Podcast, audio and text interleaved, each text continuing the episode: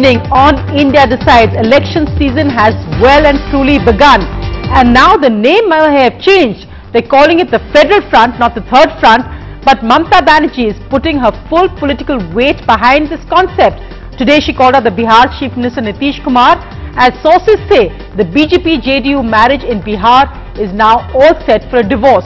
Nitish Kumar has asked all MLAs to stay in Patna and cancelled all engagements he has next week. This as LK Advani, back as BJP patriarch, called both Nitish Kumar and Sharad Yadav today, asking them to keep the NDA alliance intact. Symbolically, another powerful Chief Minister Naveen Patnaik held a rally in the heart of Delhi today.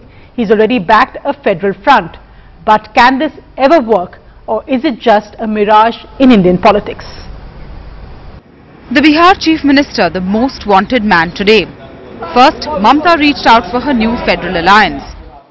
I gave some appeal to my through my Facebook that let the non-Congress and non-BJP, the federal front, let be together for the next parliament election. And I already discussed the matter with Naveen Patnaik ji and Nitish Kumar ji. Next, Advani called Nitish, stressing the need to stay united. Finally today, the Congress made overtures to Nitish Kumar. So you're open to it. We are open to all secular parties. We've always said that. Now and in the future. Mamta Banerjee met Nitish Kumar's senior colleague who had early virtually said the JDU-BJP alliance was over. But a lot depends on Nitish Kumar's next move. Another senior colleague today attacked Narendra Modi, the BJP's new campaign leader, and his role in the 2002 Gujarat riots.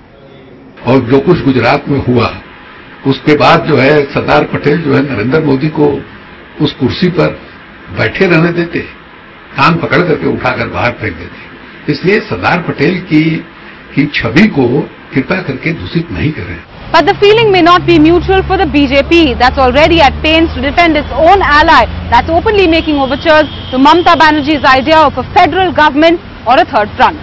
Bharatiya Janata party जो NDA को बनाने वाली है वो चाहेगी कि बिहार में गठबंधन रहे और बिहार के हित में है ये गठबंधन But is Mamta Banerjee's plan of a third front or a federal government feasible?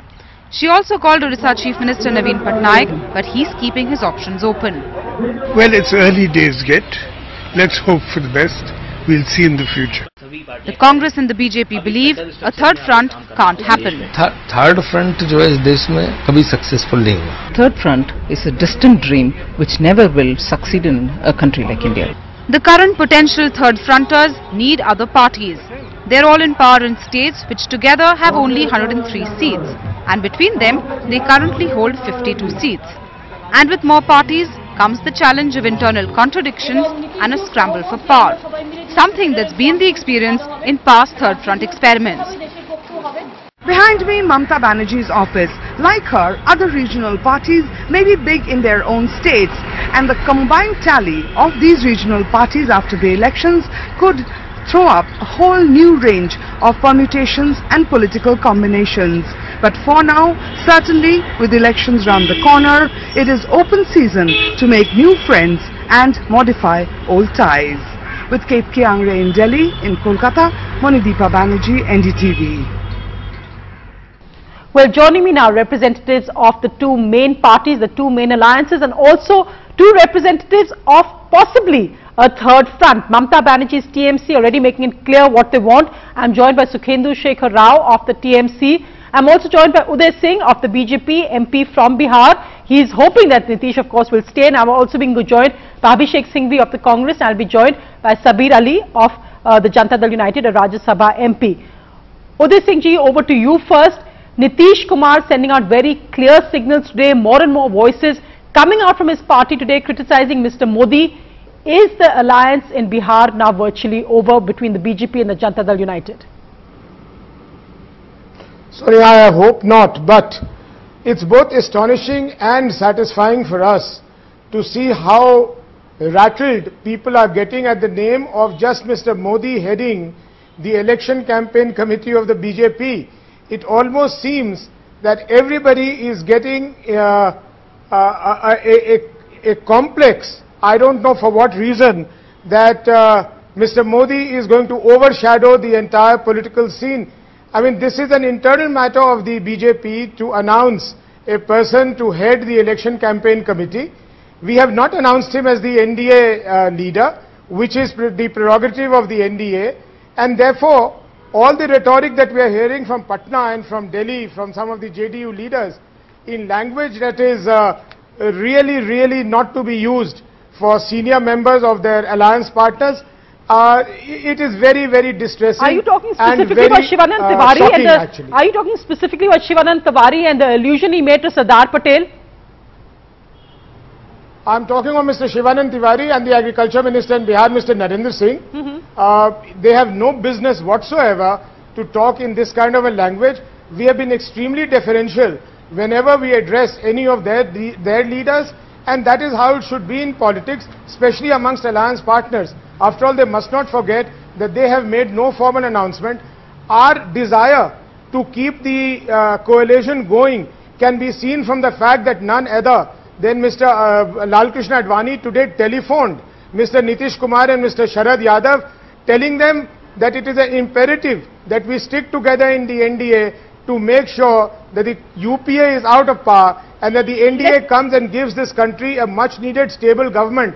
I don't know what their hurry or what their desperation is to behave in the manner that they are. Well, well, the really hurry, well, the hurry can be explained quite simply perhaps by the fact that Nitish Kumar just suffered a defeat in a crucial by-election to Lalu Prasad Yadav and the worry with minority votes. Abhishek Singhvi come in here, the Congress looking, some would say, for political capital here, looking for crucial support, with Kamal Nath making the point that you all would welcome any secular support, moves already on for a special package to be granted to Bihar. How far will the Congress go to reach out to Nitish Kumar, given that Mamta Banerjee has already made the first move? Uh, let me make it clear at the outset that the Congress stands or falls on its own good work and there is certainly absolutely no question of looking for crutches or looking with glee or otherwise looking at other parties. That's point one and we ultimately will go with our own program. Second, however, if something is thrust upon the nation, whether it's a tragi, comic, farce or whatever in the last few days, well then you are bound to have different people in different parties making comments on them. As far as the NDA and the BJP is concerned, to an extent it is an internal matter of theirs. It really it doesn't matter uh, whether I comment on it or not. But since you have asked us, I think two or three things are very clear. There are two kinds of the erstwhile NDA. One is that which uh, cannot stomach Mr. Modi in any leadership form, even within the BJP and certainly not within the NDA. That group would comprise both the Patnaiks and the Nitish Kumars. In other group, the Badals and the Shiv Sena, would accept it. Now, it is for the BJP to work out this contradiction. I think it's very good that somebody in the BJP will be upfront and say, look, we will have Modi at any cost. We'd like the NDA to continue with us, but if they don't, we can't help it. Or the NDA saying that, look, we can't continue with Mr. Modi. Instead of a hypocritical approach, which suggests that, you know, Mr. Modi makes a creeping movement ahead, because today it is very clear, both to the Nitish Kumars and the Patnaiks and a few others, that Mr. M- this is the first step to Mr. Modi's anointment. Though, of course, and they are therefore Mhm. consistent, consistent with their past practice and statements.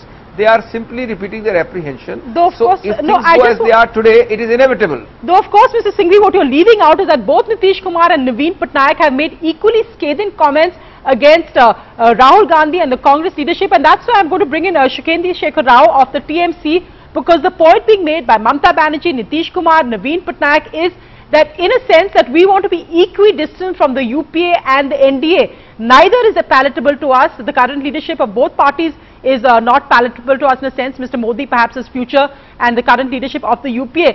Mr. Shekhar Roy, do you think that the, uh, the, the regional parties will stick to the stand or as the left has pointed out earlier, Mr. Prakash Karat made the point that numerically we have the numbers, but political opportunism is the bane of any uh, potential third front or federal front. Can you all actually stick together? We saw what happened in the presidential elections when you all couldn't cobble together a majority even then to elect your candidate.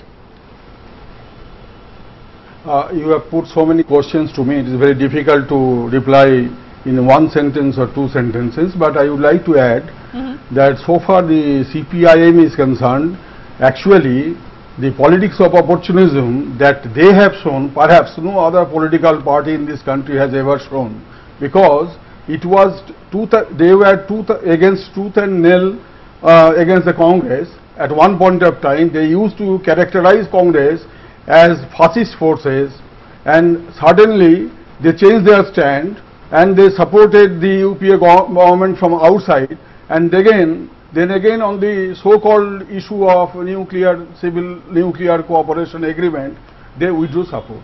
Now again secret parleys are going on in New Delhi between the two party leaders. So I am not on that. What Mamta ji has said, she has requested the regional party leaders to come forward and to forge an alliance to emerge for emergence for emergence of a federal uh, alliance because uh, the it is uh, the India India is confronted with uh, era of uh, era of alliance. There cannot be any single rule single party rule in this country. Sri Manusek Abhishek Singhvi ji has right now stated that Congress does not require any crutch, but for the past few decades, Congress is depending on different regional political parties and BJP too. And the, why we are disillusioned with both UPA and NDA, because the people of this country are absolutely disillusioned with the performance of both the Congress-led UPA and the BJP-led NDA.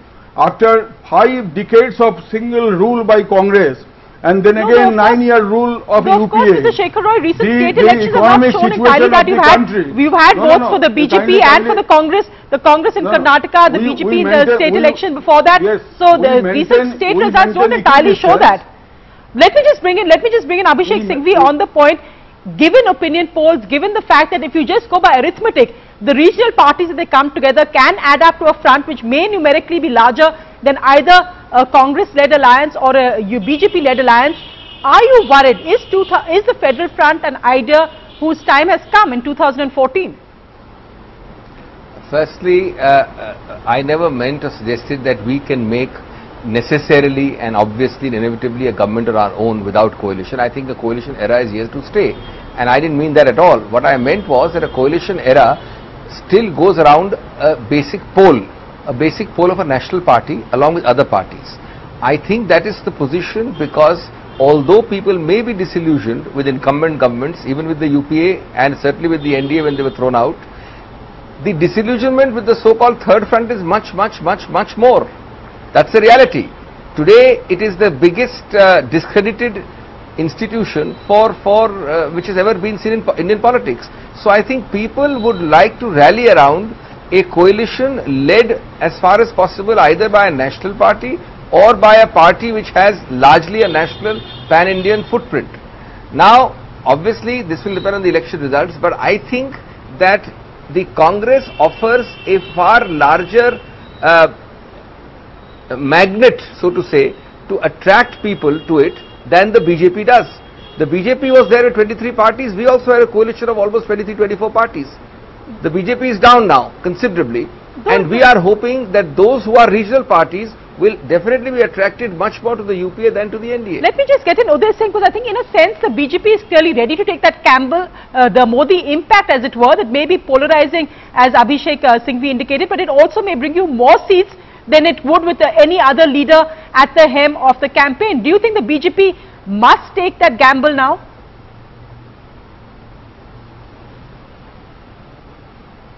Lost you.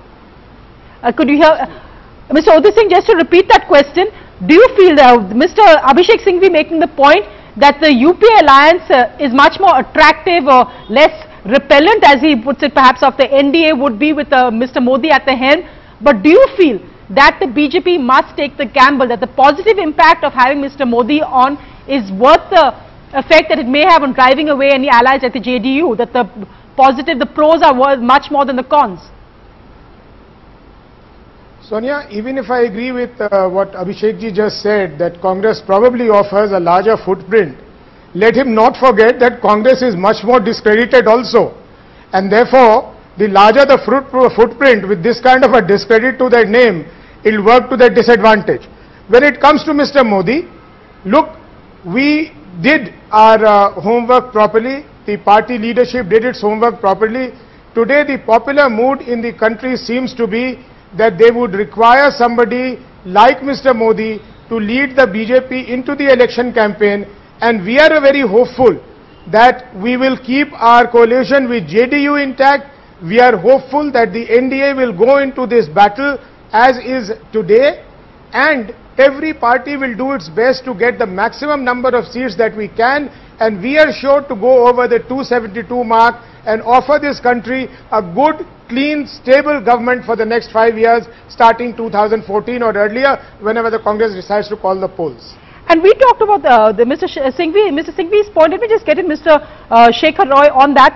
The fact is that the TMC has allied with both the NDA government and the UP at the past. Naveen Patnaik also has allied with the BJP even though he says he's equidistant now.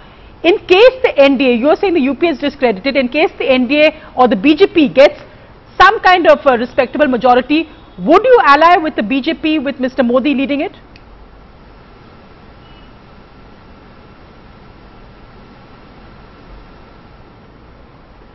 Mr. Roy?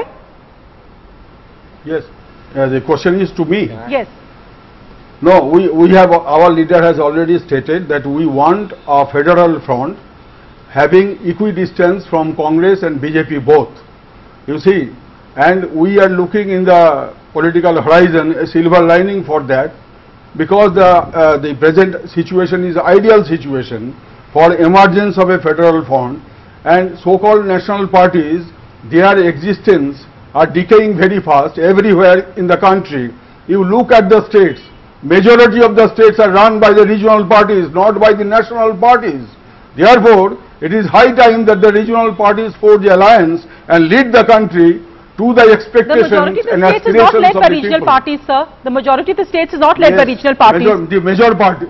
You No. look at the east, you look at the south, you look everywhere, barring a few few states, everywhere there are regional parties, dominant regional parties they are ruling the No, state. Mr. Shekhar Roy, but one key point when you say federal front, usually a third front well. idea was always mooted by the left. Now this so-called federal front, leaving out the BJP, leaving out the Congress, and what about the left? Where does Mamta Banerjee stand on that in this so-called federal front?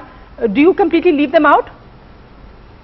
Now, it is better that you ask the left front that whether they will uh, leave Congress party for with whom they are having the secret parleys for forging another alliance in the near future. But will Mamta Banerjee accept a front which the left may be part of? We, we, we have repeatedly said Sonia? that we will maintain equidistance from both Congress and BJP.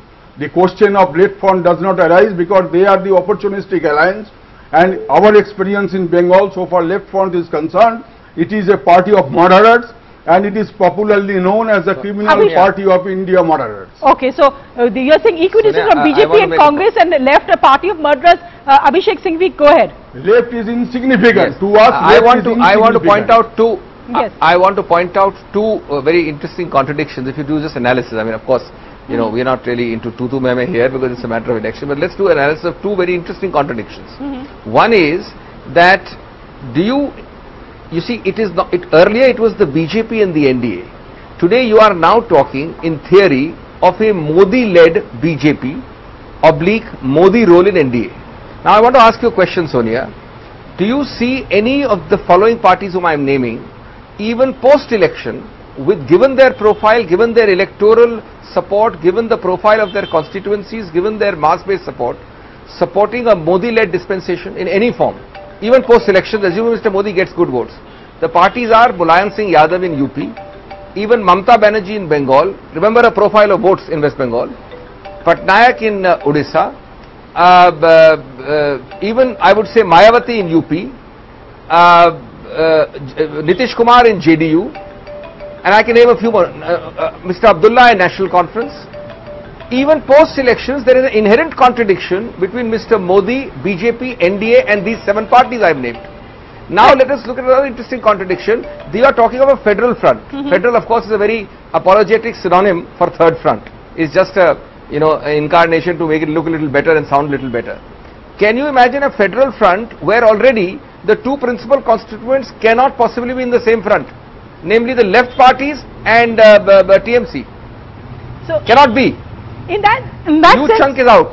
So in that sense, ironically, Uday Singh, if you can come in on that point, because really what many political observers have pointed out is that the BJP over the last two or three days has failed, has actually scored so many self-goals, because in a sense, even a weakened UPA government seems complacent by what uh, Abhishek Singhvi is pointing out, the analysis of the contradictions of a so-called federal front and the contradictions emerging within the BJP with the fiasco over the last two days. Has the BJP scored a self-goal which it will be very hard to recover from? What about the contradiction in Congress? But has the BJP failed to capitalize on that? That's the point. Congress is an absorbing party. Everybody knows what We is going on in. Delhi. Uh, you have so many contradictions, Mr. Manu, May I? Manu Abhishek Singhvi ji. No, I just Because- wanted, Mr. Roy, I wanted to get Singh Yes, I agree with you on the contradictions in the Congress, but has the BJP failed to capitalize and this whole point the left? Go ahead, Uday Singh. Sonia, there is no contradiction in the BJP. Yes, Mr. Lal Krishna Advani was temporarily upset about something. It has been sorted out. As far as the third front is concerned, it will remain a ever-present myth. It's a mirage. It can never really take shape. Uh, but every time pre-elections, there is this great talk about a federal front, left front, whatever you call it. There cannot be an alternative in this country except those which are led either by the Congress party or the BJP. And this time round, the country's mood is absolutely clear and certain. It will be a government led by the BJP uh, of the NDA and you will have a first class government working for the country 2014 onwards for five years. Take my word for it, please. So despite the humiliation heaped by JDU leaders on the BJP, on the comments they're making on a man who's at the head of your campaign committee, the BJP will stomach it.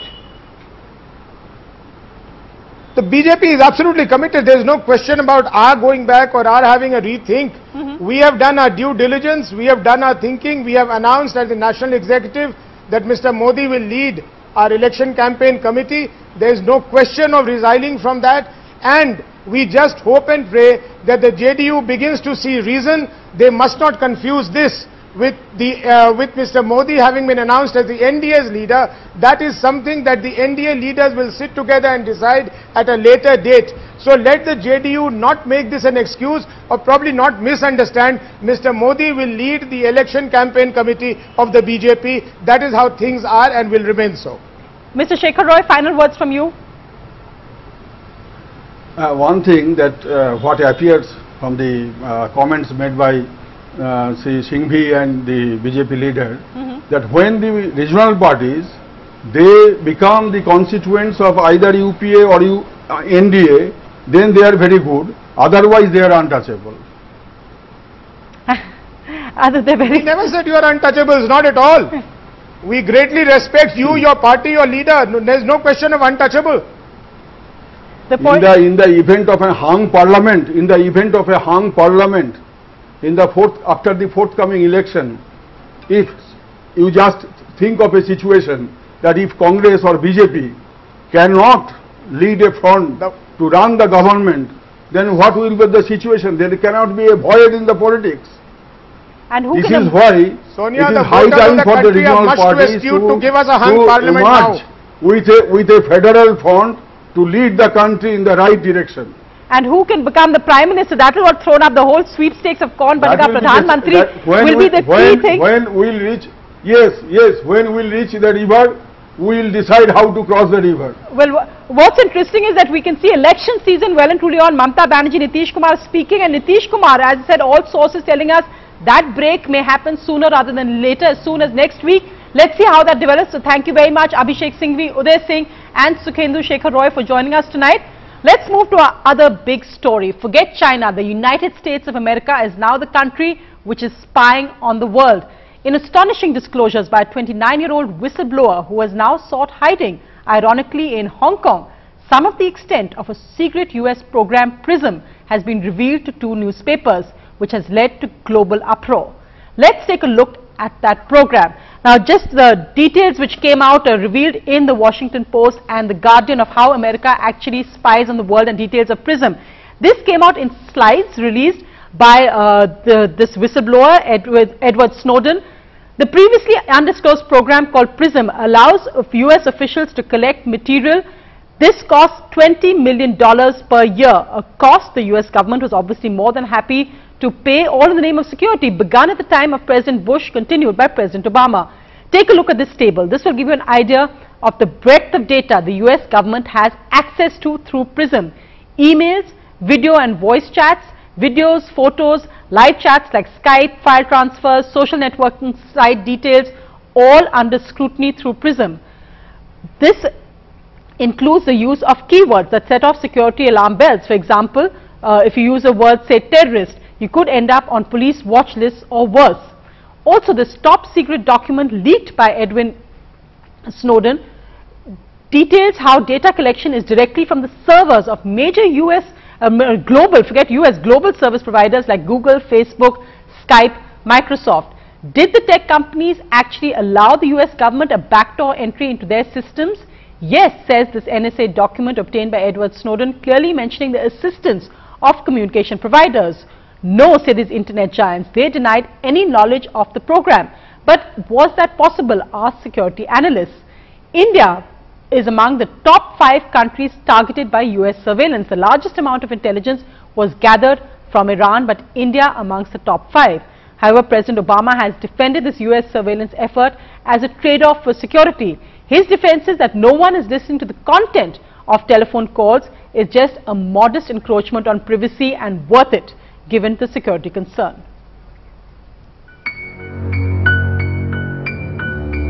We are being watched without our knowledge or consent. But should freedom be compromised for security?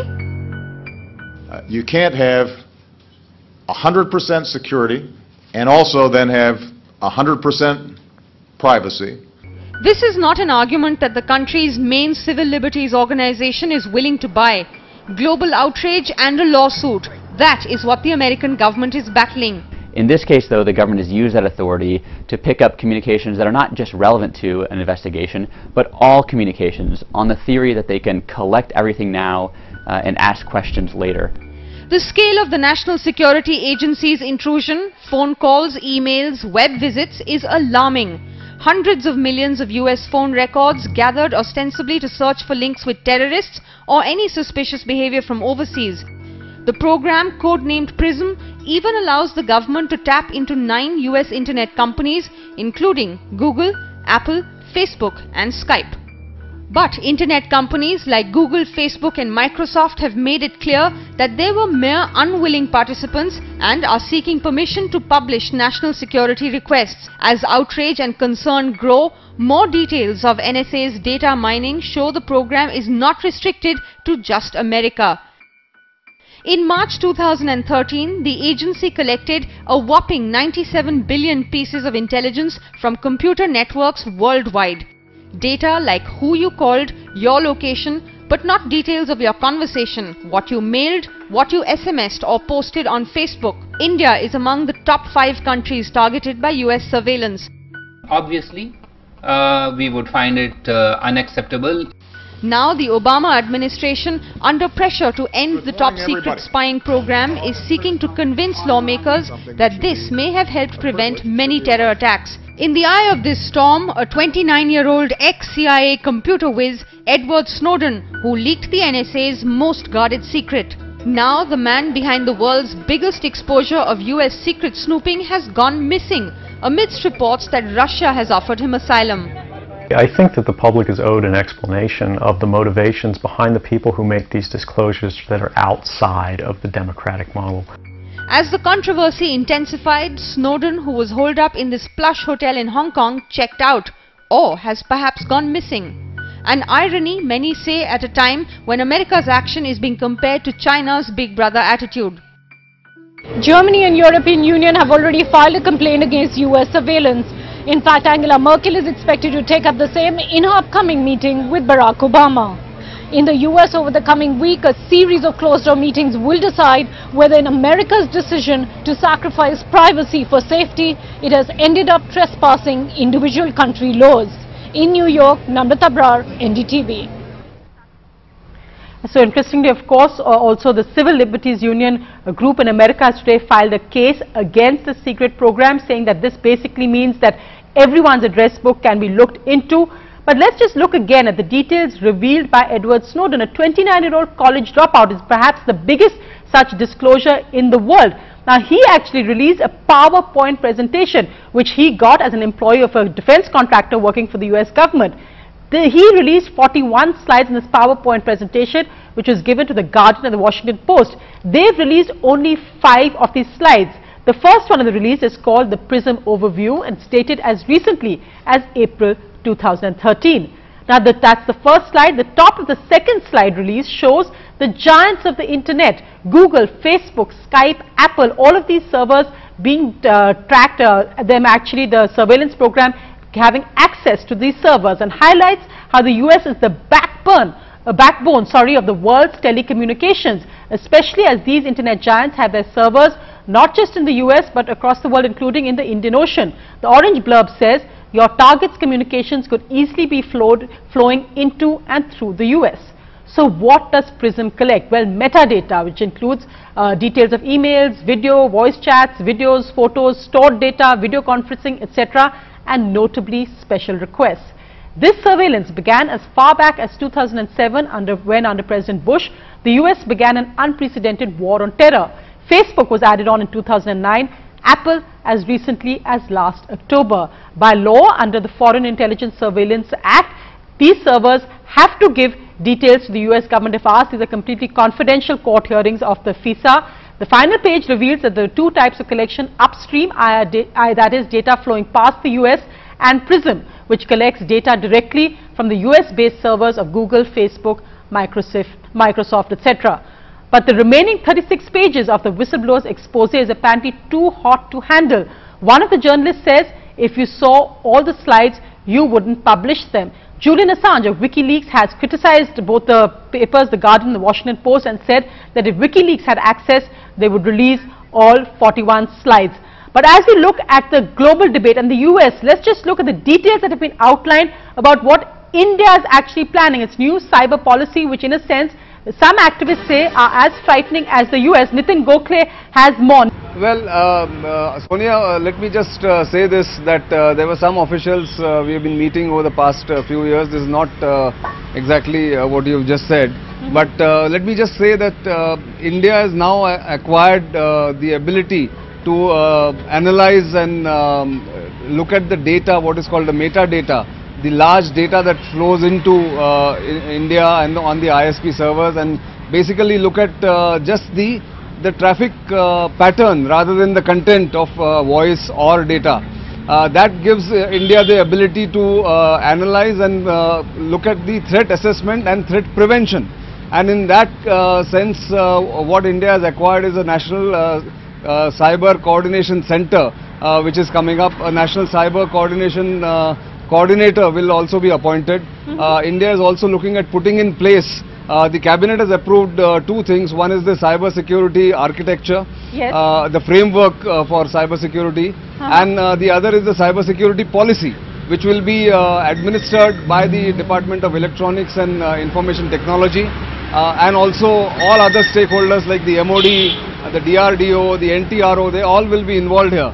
We've been told very clearly that there is no way uh, that uh, the kind of traffic that flows into India or out of India or uh, within uh, the systems that India has, that India can actually, uh, Indian uh, system can actually snoop on data, individual emails, individual data or individual conversation. Mm -hmm. That is what we have been assured of completely. This is completely different from what the US system has been revealed in the Guardian scoop that had happened, the PRISM system.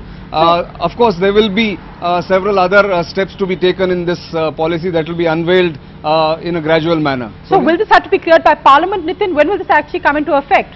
Well, the Cabinet has cleared it on 8th of May. Uh, the uh, the CERT, the uh, cyber emergency response teams have been in place for a, a, a long time. Yes. in fact, during the Commonwealth Games, they had prevented almost 8,000 attacks or detected 8,000 attacks on Indian systems. But now this will be gradually uh, rolled out. Uh, what they have done is they have uh, put in place a lot of people. They're going to look at private mm -hmm. sector partnership uh, to have uh, what is what you can call internet warriors. To uh, basically, this policy is to prevent uh, Indian uh, systems, IT systems, power grid, banking, telecom to collapse or to be uh, under attack from uh, cyber attacks from all over the world. That is the uh, intention of this policy and not so much uh, snooping at the moment at least. That is what we have been told uh, by our sources in uh, various ministries uh, and in the government. Right, Nitin, but of course there will be uh, deep uh, worry after these revelations from the US as well. We've seen that several congressmen have also raised uh, concerns about the US and let's just see what the, happens with this Indian uh, policy you just outlined as well. Thanks for that. But joining me tonight, my special guest, I'm joined by Professor Robert Jervis, uh, Adlai Stevenson Professor of International Affairs from Columbia University. I'm also joined by Suketu Mehta, well-known author based between New York and Mumbai. I'm also joined by Meenakshi Ganguly of Human Rights Watch. Thank you all very much for joining me tonight. Suketu Mehta, first, as a citizen listening to what Nitin Gokhale just outlined about what India's plans are, living through what's actually happening in the United States, how do you look at this whole trade-off between security concerns and the issue of a violation of an essential human right, privacy? Well, as an American citizen and as a person of Indian origin, mm -hmm. I am concerned on two fronts. As an American citizen, I am concerned that my government is monitoring my phone calls, monitoring my internet traffic. As a person of Indian origin, I am concerned that the US government uh, has mined 6.3 billion reports from India. Uh, President Obama uh, came um, on television and um, made clear that there were safeguards, legal safeguards against American citizens' mm -hmm. Uh, data being mined. You need a warrant to get information from uh, the computer of an American citizen. No such safeguards exist for Indian citizens. If the American government wanted to snoop on Manmohan Singh's Gmail account, there is absolutely no legal sanction that would prevent it from doing so. So I'd be very concerned if I were an Indian, the American government can find out who you're emailing, who you're calling, who your lovers are, how much you earn, what you think of your country, uh, what you think of your family. And this data that it is collecting in the cloud, it's something that people all over the world voluntarily surrender to the internet, mm -hmm. to cloud computing, to the to Gmail accounts every time they go on Skype. And this data is being kept in perpetuity and the potential for misuse is enormous. Professor, uh, Professor Jervis, if you could come in on the debate there, because in fact, the debate has only grown over the last uh, 24 hours as it became clear that initial uh, revelations by the US government were actually factually wrong. While Some of the worries being raised now, and we've seen a US congressman come out and make that point, that they were not really kept in the loop. Uh, President Obama said that this is something which uh, uh, there is some political consensus on. He's willing to debate it with any member of Congress. But it's clear that there were initial cover-ups by the government and increased worry over, over how this surveillance is actually cleared. Are these worries that you share or do you agree with the view that this is essential to prevent uh, terrorist attacks? In fact, uh, uh, the one congressman has mentioned a 2009 potential New York subway attack which he says was foiled because America had the surveillance. Well, at this point, unfortunately, it's very hard to tell. The example that the congressman gave and that I think uh, DNI uh, Director Clapper gave doesn't make a lot of sense. What they've described does not require a lot of data mining, and it isn't clear really that the evidence came from the programs they're talking about. The essential problem is, yes, there are legitimate security concerns. I suspect these programs do yield valuable information, but they raise very troubling issues of privacy and civil liberties. But the irony is, we as the citizens and even most members of Congress can't intelligently debate what's being done unless we're told more about mm -hmm. what is being done. And the administration, of course, says, well, we can't tell you because if we tell you, then the terrorists uh, will be able to hide the information. There's something to the administration's argument, but I think it is really exaggerated. My guess, and I admit I don't know many terrorists personally, but my guess is that any of them who are competent assume that their communications are being monitored as much as the U.S. can. Mm-hmm. And so I think it would be safe to reveal more about the kind of data we're gathering, not the, all the details, but the kind so we can have an informed debate about the trade-off between security and privacy. And by the way, I agree with Mr. Mehta that this is not only for American citizens, the uh, protections that they have, uh, citizens of other countries don't. In fact, uh, I want to bring in Meenakshi Ganguly uh, specifically on that point because uh, the whole kind of disregard, as it were, for the rest of the world in the U.S. defense and President Obama's defense. Do you think that's really frightening? Because also the point others are making is that other governments may well pick up from what the U.S. is actually doing. We've heard uh, Nitin Gokhale just outline what the Indian plans are for their cyber security network and we hear the same assurances, but in practice it may be very, very different. Absolutely, Sonia. It is, it is uh, really, really crucial at this point of time at a more practical level to understand that technology offers much more surveillance, that the net is, can be cast really wide and your privacy. But that said, the blindness with which the US administration has suggested that it was perfectly comfortable for other people, surveying other people around the globe is a deep concern. It US, it undermines the US as a champion internet freedom because it, what is the US suggesting? Oh, please be free on the internet because we can stack your data. It, it is shocking all around. And, and most of all, it does send completely about, about uh, privacy and, and, and, uh, and the freedom of expression. But in this key element of privacy, many have, uh, we've seen that uh, various uh, people have argued. In fact, the Economist also uh, has written an article, uh, just an article from the Economist, which says, "Does the government have a right to know more than Google?" Making the point that, in a sense, privacy is a misnomer when you're on the internet anyway. And uh, Milind Deora, the Minister of State for IT, had made this statement in a Google Plus Hangout recently when he was talking about what India is planning, the central monitoring system. Let's just hear what Milind Deora said. Today, a mobile company, if they want to unlawfully intercept your conversations, Nikhil, they could without you knowing it. With the CMS, the mobile company cannot do that. And that's one of the reasons why we're implementing CMS at a rapid pace because it will protect your privacy, Nikhil. It will ensure that nobody can play hanky-panky. And two, uh, it will ensure that only government, not the operator, uh, the mobile company, is privy to any sensitive information in this country. Suketu Mehta, when it comes to trusting the government more than Google, privacy laws, uh, how much uh, Google or Facebook knows about you is anyway a controversial issue. Why is it okay for Google or advertising to know about your email details or phone call details and not the Obama administration or the Manmohan Singh government? Well, I think there's a weird confluence of uh, commercial and political interests here. Um, Google is a private company.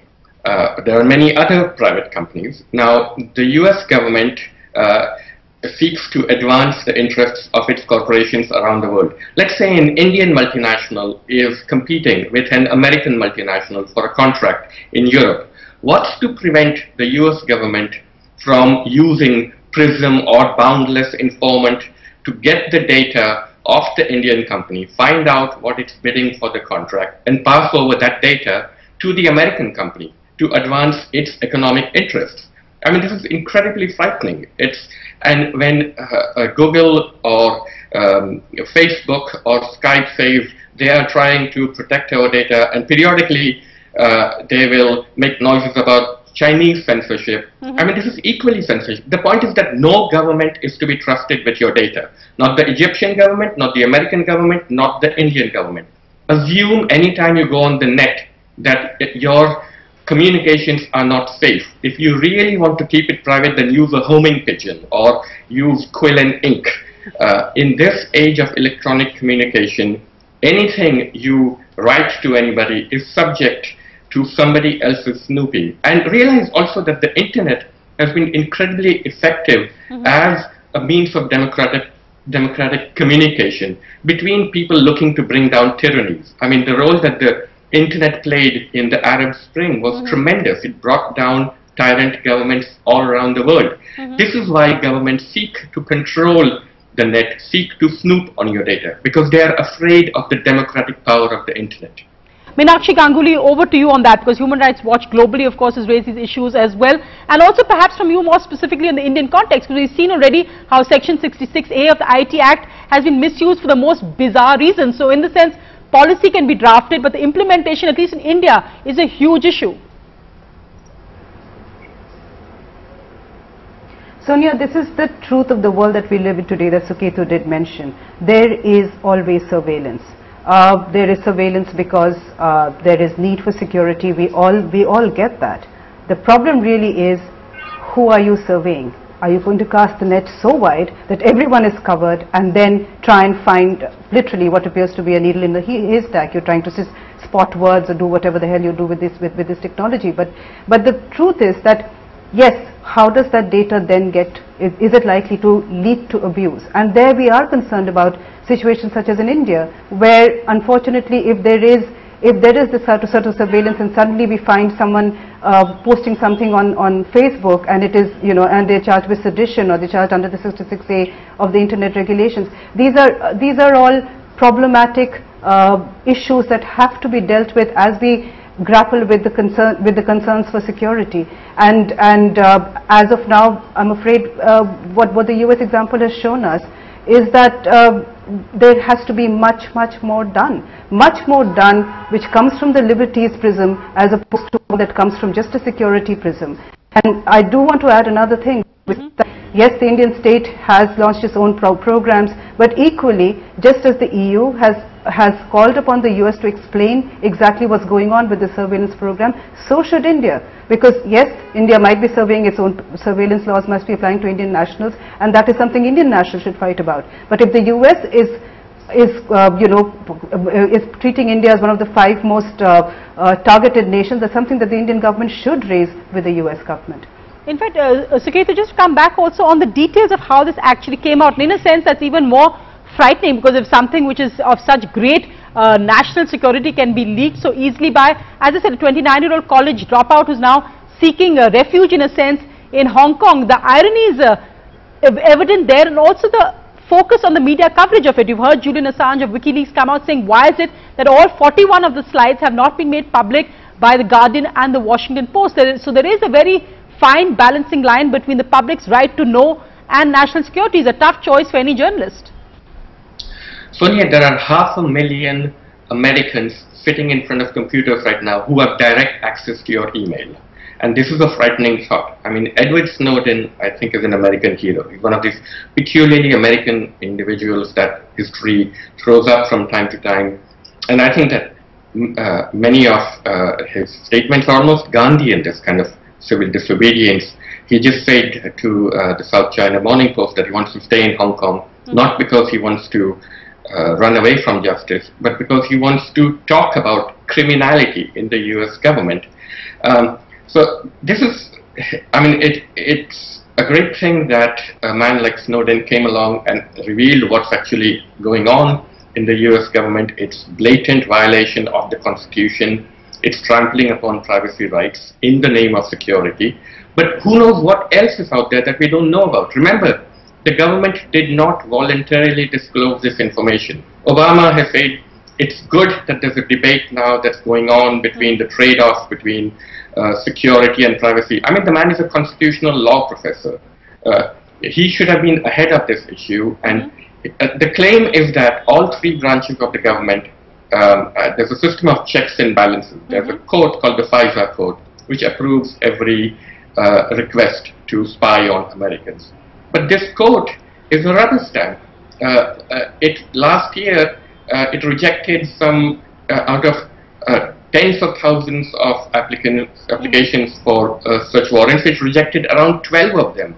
So I have very little confidence uh, in the legislative or the judiciary that it's actually doing its best to protect constitutional rights. And this thing about you know the security trade-offs also I think is, is overestimated because we have no clue. We do not have the information to make a judgment for ourselves whether it's uh, this giving up of our privacy is warranted, whether the government is telling us the truth. Right. So th that I think is really the also the impact on uh, President Obama's uh, credibility is key and questions being raised around the world on what similar government action is happening, how the US is actually spying on the world. Huge issues raised there. Thank you so much Suketu Mehta, Meenakshi Ganguly for joining me tonight on this.